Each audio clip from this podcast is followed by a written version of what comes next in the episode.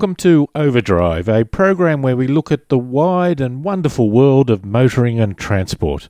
I'm David Brown, and in this program we look at news stories including cars caught in the VW Dieselgate scandal could be taken off the roads in Victoria. We talk with Professor Michiel Bliemer from the University of Sydney about how a road user charge would work and what benefits we could get out of it. We have been to the launch of Kia's new Cerato and we give our impressions. And in our panel discussion with Brian Smith and Errol Smith, we take a light-hearted look at stories including the Jackson mayor in the United States says he will pray potholes away. Have a question or a comment? Send it to overdrive at drivenmedia.com.au. You can hear longer versions of the interviews, road test, and quirky news by going to our website at drivenmedia.com.au or podcast the whole program from iTunes or your favourite podcast service. Now, to start the program, let's have the news. Overdrive was once doing a radio interview about the Volkswagen emission scandal when the interviewer asked, Why would you take your car in to get fixed if you were getting better power and fuel economy under the existing conditions? You would, of course, be generating more pollution, but this didn't seem to matter. Now, Fairfax Media is reporting Victoria's licensing and registration body, Vic Roads, will consider taking cars caught up in the Volkswagen Dieselgate scandal off the road unless they are repaired under recall by the manufacturer. Volkswagen Group has issued a voluntary recall for almost 100,000 cars in Australia, which it admitted were producing as much as 40 times the legal limit for emissions. According to the Age newspaper, Vic Roads has confirmed it does have the power to suspend the registration of impacted Volkswagen, Audi, and Skoda models unless they are fixed under the recall. There is a belief that the motor car is becoming less of a trophy for people and more of a mobility choice. This is being shown in the readiness of many people to rent out their car. A survey commissioned by the Ford Motor Company found that of the 10,016 people surveyed across five countries in Europe, up to 55% would share their car for money, compared with 44% who would share their home, 33% who would share their mobile phone, and just 17% who would even share their dog. General Motors in America will compensate owners of three large SUV models for misstated fuel economy figures displayed on window stickers.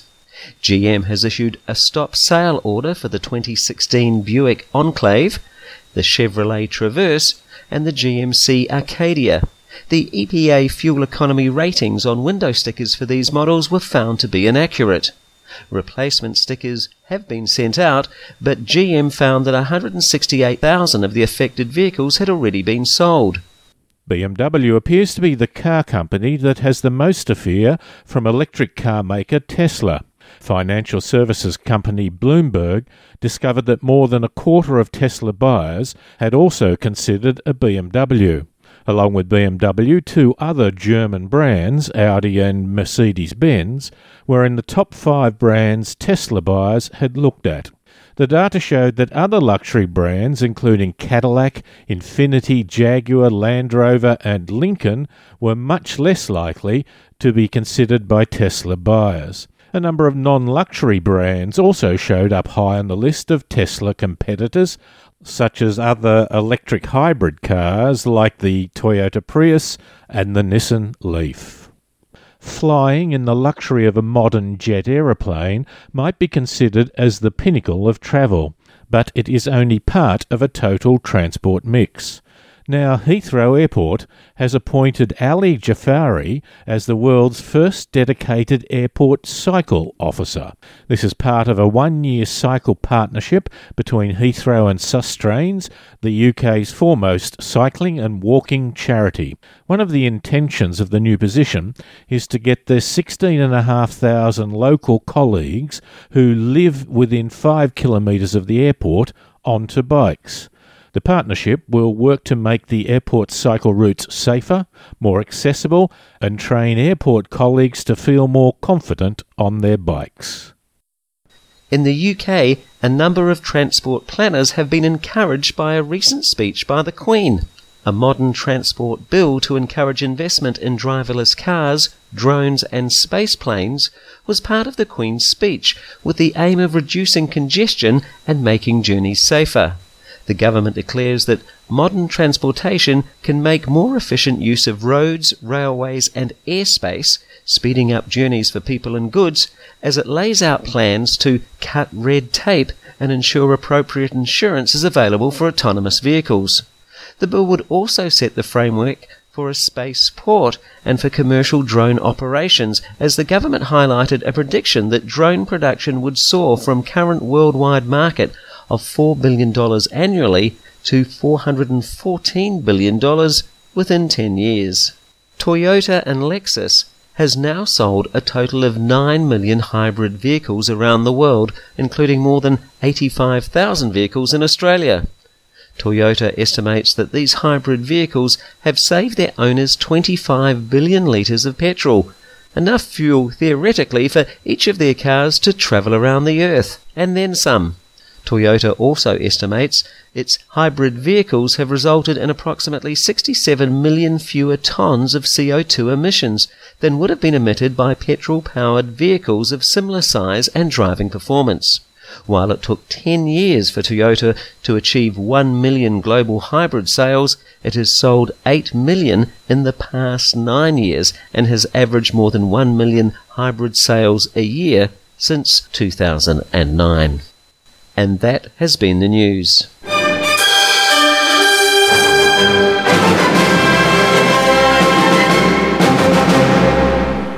Not long ago, we had another federal government budget, and like practically all budgets, the public discussion of the transport component focused on the total allocation of funds and a few big projects.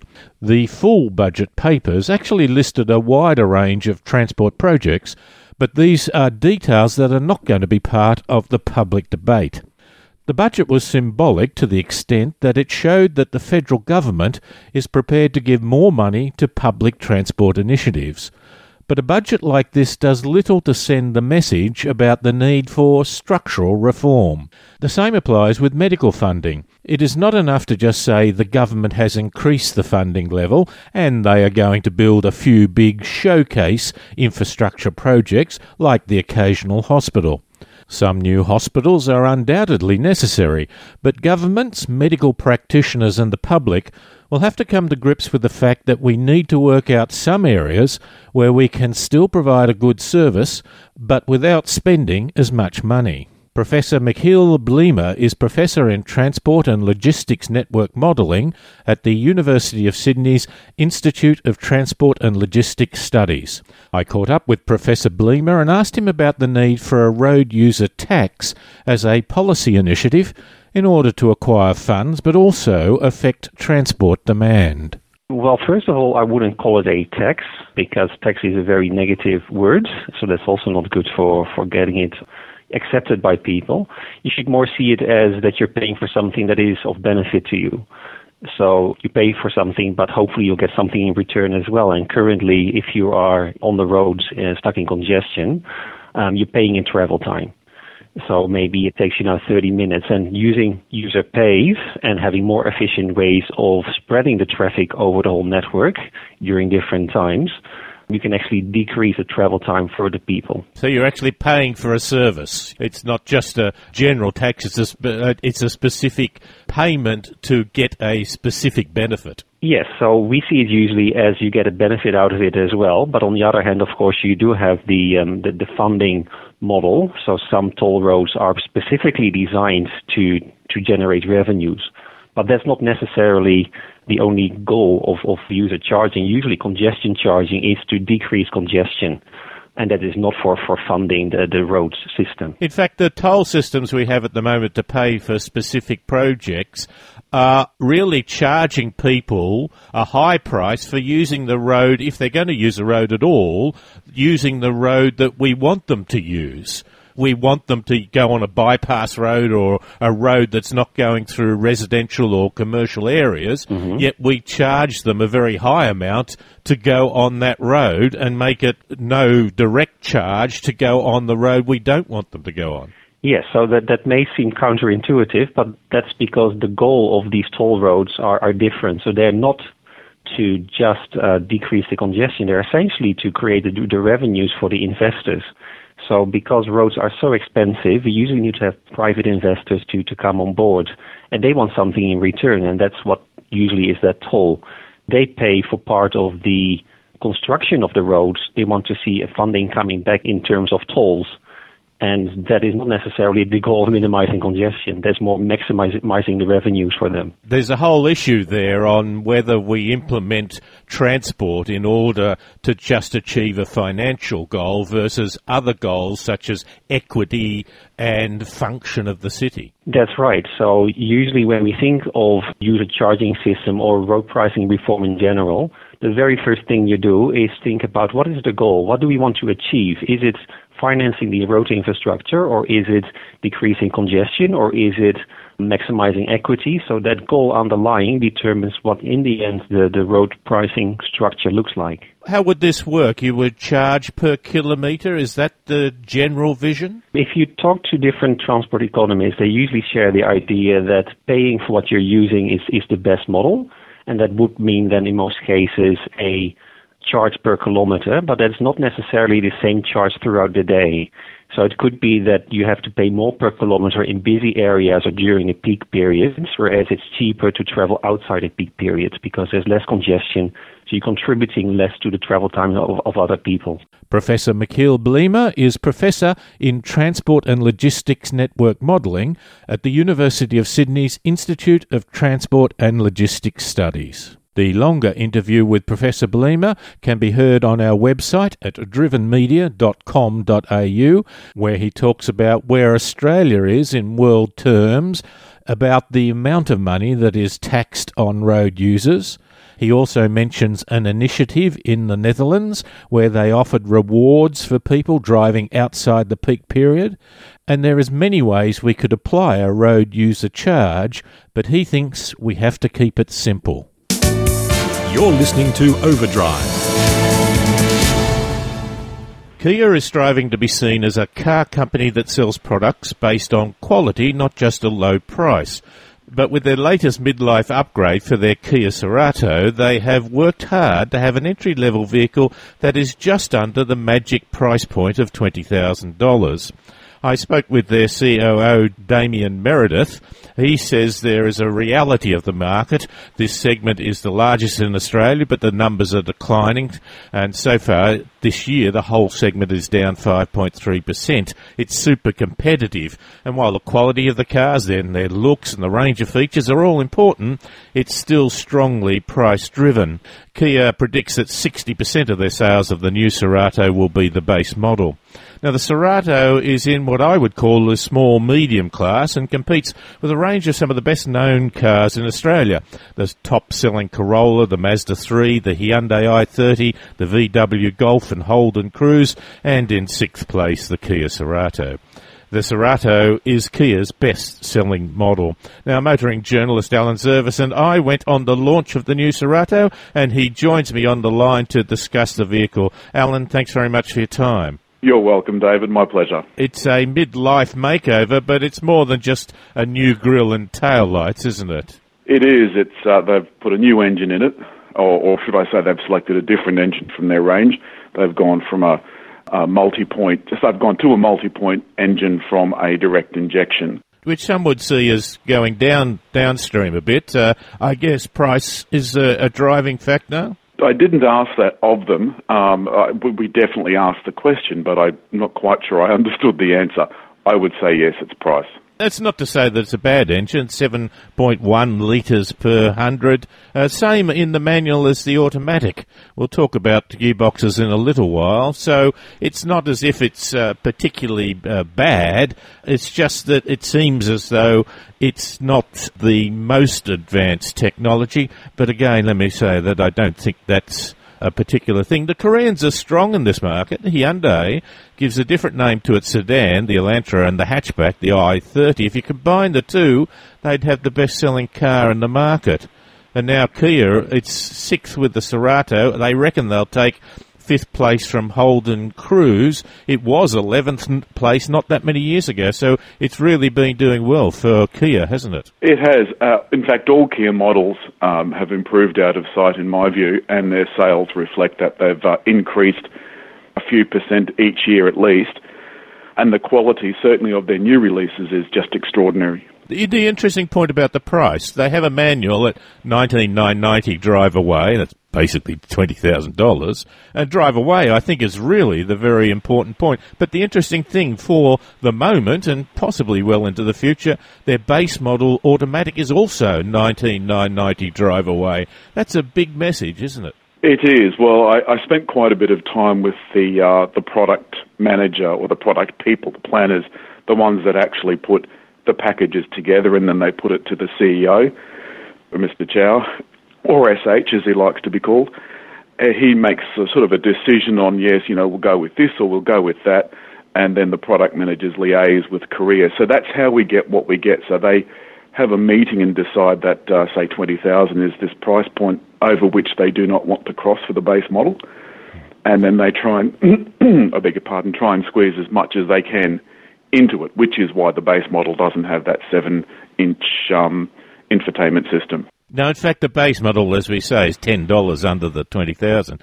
You have to have a white car for that. I think it's an extra five hundred dollars for any colour above that, and they do have a five hundred dollar option pack, which gives you that seven-inch touchscreen. I would think for resale values in the future, not to have the seven-inch touchscreen would be crazy. It's easy just to say, "Oh, add five hundred dollars," but boy, I would think that would be a value added to the vehicle especially as how uh, other cars have that uh, large screen all the way through their model range, like Honda Civic, the new Honda Civic, uh, which goes on the market uh, in a week or two.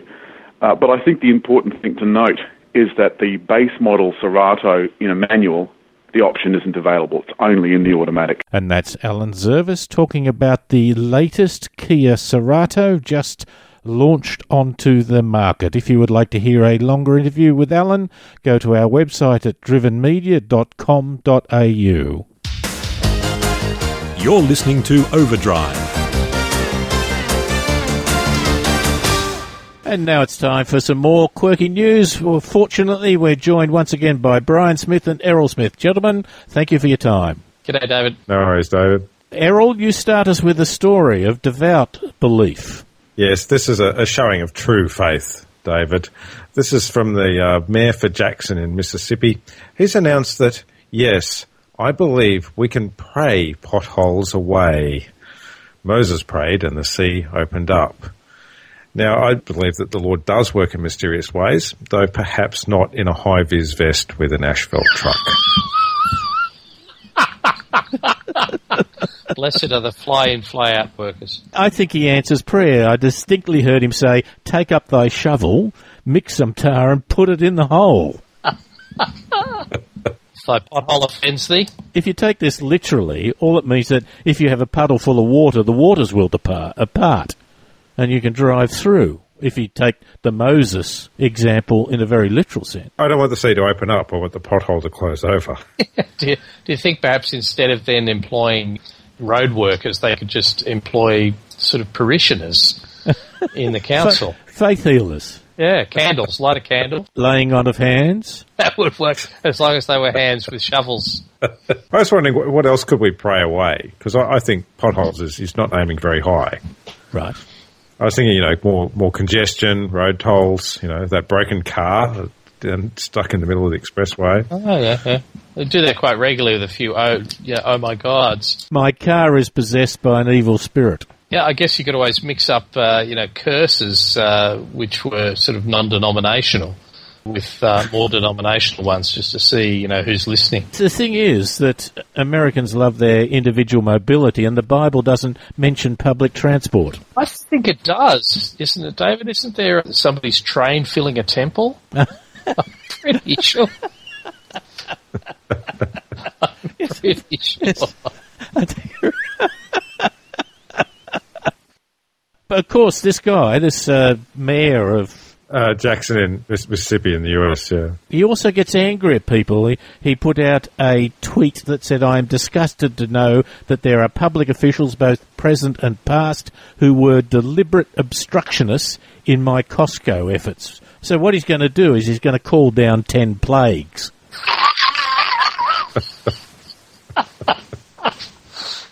Ten plagues probably means ten more Costco's.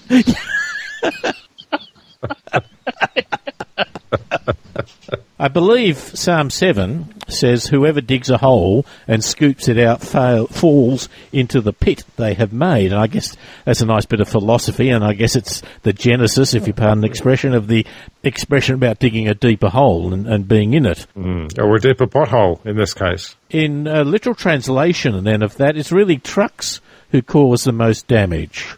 So we should be thinking of the freight industry as the work of the devil, should we? Let's have Lindsay Fox on the show. On a serious note, I have a little bit of problem with praying to fix a pothole when there are starving children in the world. Yes. Brian, you have a story for us.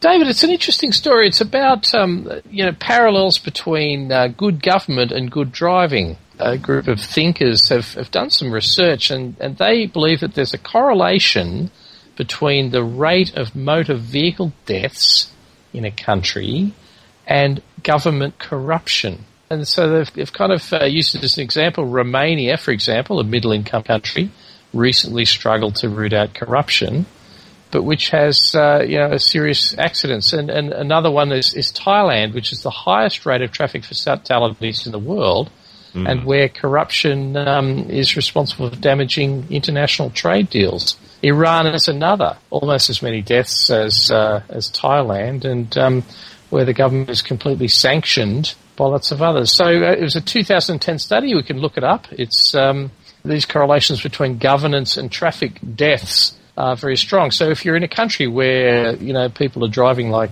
maniacs, then it's highly likely the government is uh, not working correctly. I think you have to be careful coincidence, correlation, or causation. But I think there may be something. But of course, spurious correlations have been noted for a long time. If you plot the per capita cheese consumption in America, it is very similar, very, very, very closely, n- nearly 95% correlation with the number of people who died by becoming tangled in their bed sheets. There's possibly confirmation bias at work here too, I suppose. if we if we decide that um, lower traffic fatalities means better order rather than better investment, it may just be confirmation bias. They had some theories, though. One of the comments was that, that there are countries where police are powerless or unwilling to enforce the laws, and as a result, the drivers tend to ignore the laws.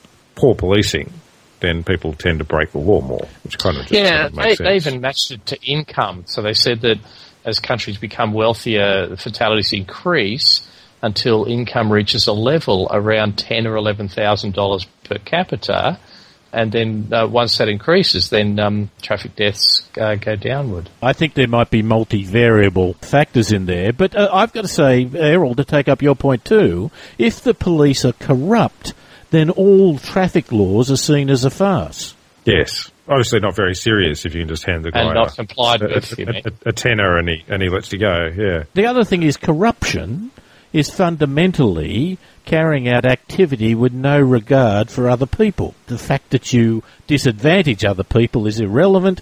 That you have done well. Well, it, you could apply that in a driver sense. If I hit someone or if I speed or what have you, if it's a disadvantage to someone else, I don't care.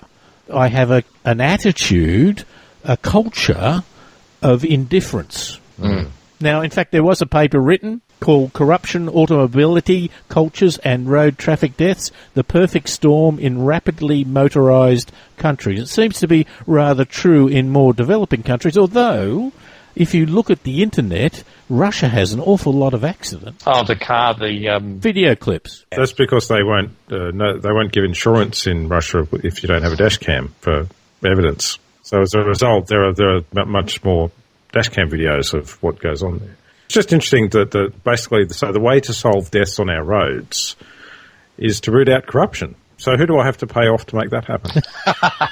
get to work. Well, let me say that it has been shown that if you're texting while driving, you're eight times more likely to have an accident. In, so, in some research, if you are in an emotional state, upset or perhaps angry, but certainly upset, you are 10 times more likely to have an accident. So Mm. your emotional state is a big determinant in your accident risk. You really shouldn't emotionally text. Asking for trouble. Ah, dear, Errol. Absolutely right. Errol, you have a story. Well, as anyone who's had the misfortune of needing an ambulance has found, they're not always free, and it varies depending on what part of the world you're in. In Beijing, an 80 kilometre ambulance ride cost 3,600 won, about half the monthly salary for an average worker there. So to counter complaints of ambulance drivers overcharging patients, they are now being fitted with taxi meters. So basically, you're dying, but you've got another concern, which is how how the price is going up as you approach the hospital. Add stress cause heart problems. What if you're halfway to the hospital and you realise you can't afford anymore? I'll walk the rest of the Wallet way. in mate. your other Thanks. pants. Wallets in the glove box of the car. You know what will happen? Uber will come in. Uber. We need Uber for for, for ambulances. That's a fantastic idea. You just jump in the back of the car. Uber ambulances are just cars with plastic on the seats, aren't they? Yes, Yeah. yes, Prepay, no flagfall. That's the important thing, you know. much cheaper for those short trips. Would they have surge charging, though? Oh, absolutely. Over at times of high demand, say there's been a, a bad crash. Or a football Yes. game? And Brian Errol and I continue our discussion of quirky news. You can hear that by going to our website at drivenmedia.com.au, where we also talk about teachers being given free public transport travel on buses and trains.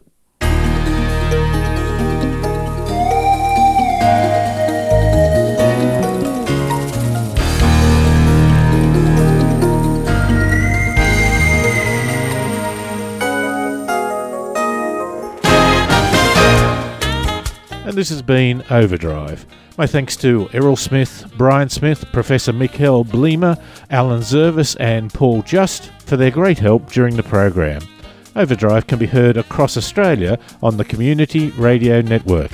You can listen to longer segments of the features, road tests, and quirky news on our website at drivenmedia.com.au or podcast the whole program on iTunes or your favourite podcast service. I'm David Brown. Thanks for listening.